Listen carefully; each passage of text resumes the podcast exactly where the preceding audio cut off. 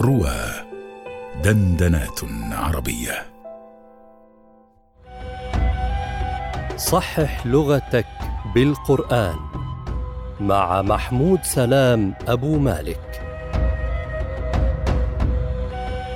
الموسم الثاني على رواه.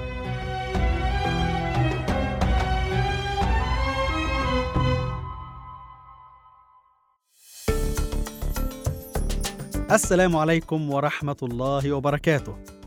الفعل حلم، فعل يحلم، فعل النائم، هل يتعدى بنفسه أم يتعدى بحرف من حروف الجر؟ هذا هو السؤال الذي تركناه معكم في الحلقة السابقة من صحح لغتك بالقرآن. ولقد وصلتم إلى الإجابة الصحيحة. والإجابة الصحيحة هي التي من أجلها هذه المرئية. نحاول أن نلم شتاتها في بيت أو بيتين من الفيتي لنبين إن شاء الله. أقول وذلك الآخر دوما عده بالباء صح وكذا بنفسه. أقول في الحلقة السابقة قد ذكرنا عنوان المسألة ولقد حفظتم هذا البيت من كثرة ترداده. قل حلم الحليم حلما يحلم وحلم النائم حلما يحلم. كررته حتى أكاد أجزم أنكم حفظتموه.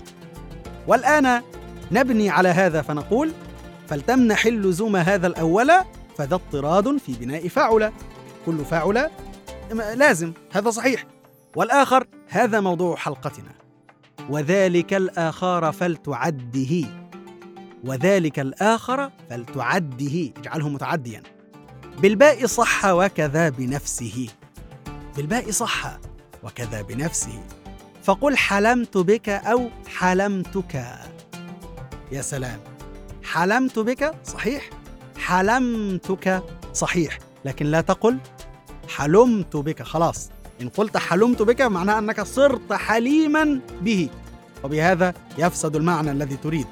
يعني إذا رأيت شخصا في المنام قل حلمت بك أو حلمتك. حلمتك.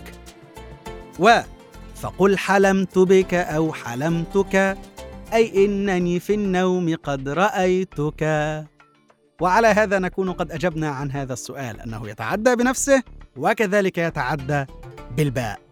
والفعل المصدر الحلم فهل هي الحلم أم الحلم؟ بالسكون سكون اللام. خلاص عرفنا أن الحاء مضمومة. خلاص قولا واحدا. فماذا عن اللام؟ هل نسكنها أم نضمها؟ هذا هو السؤال الذي أرجو أن تصلوا إلى إجابته ونبينها إن شاء الله في الحلقة الجديدة من صحح لغتك بالقرآن. محبتي لكم محمود سلام أبو مالك.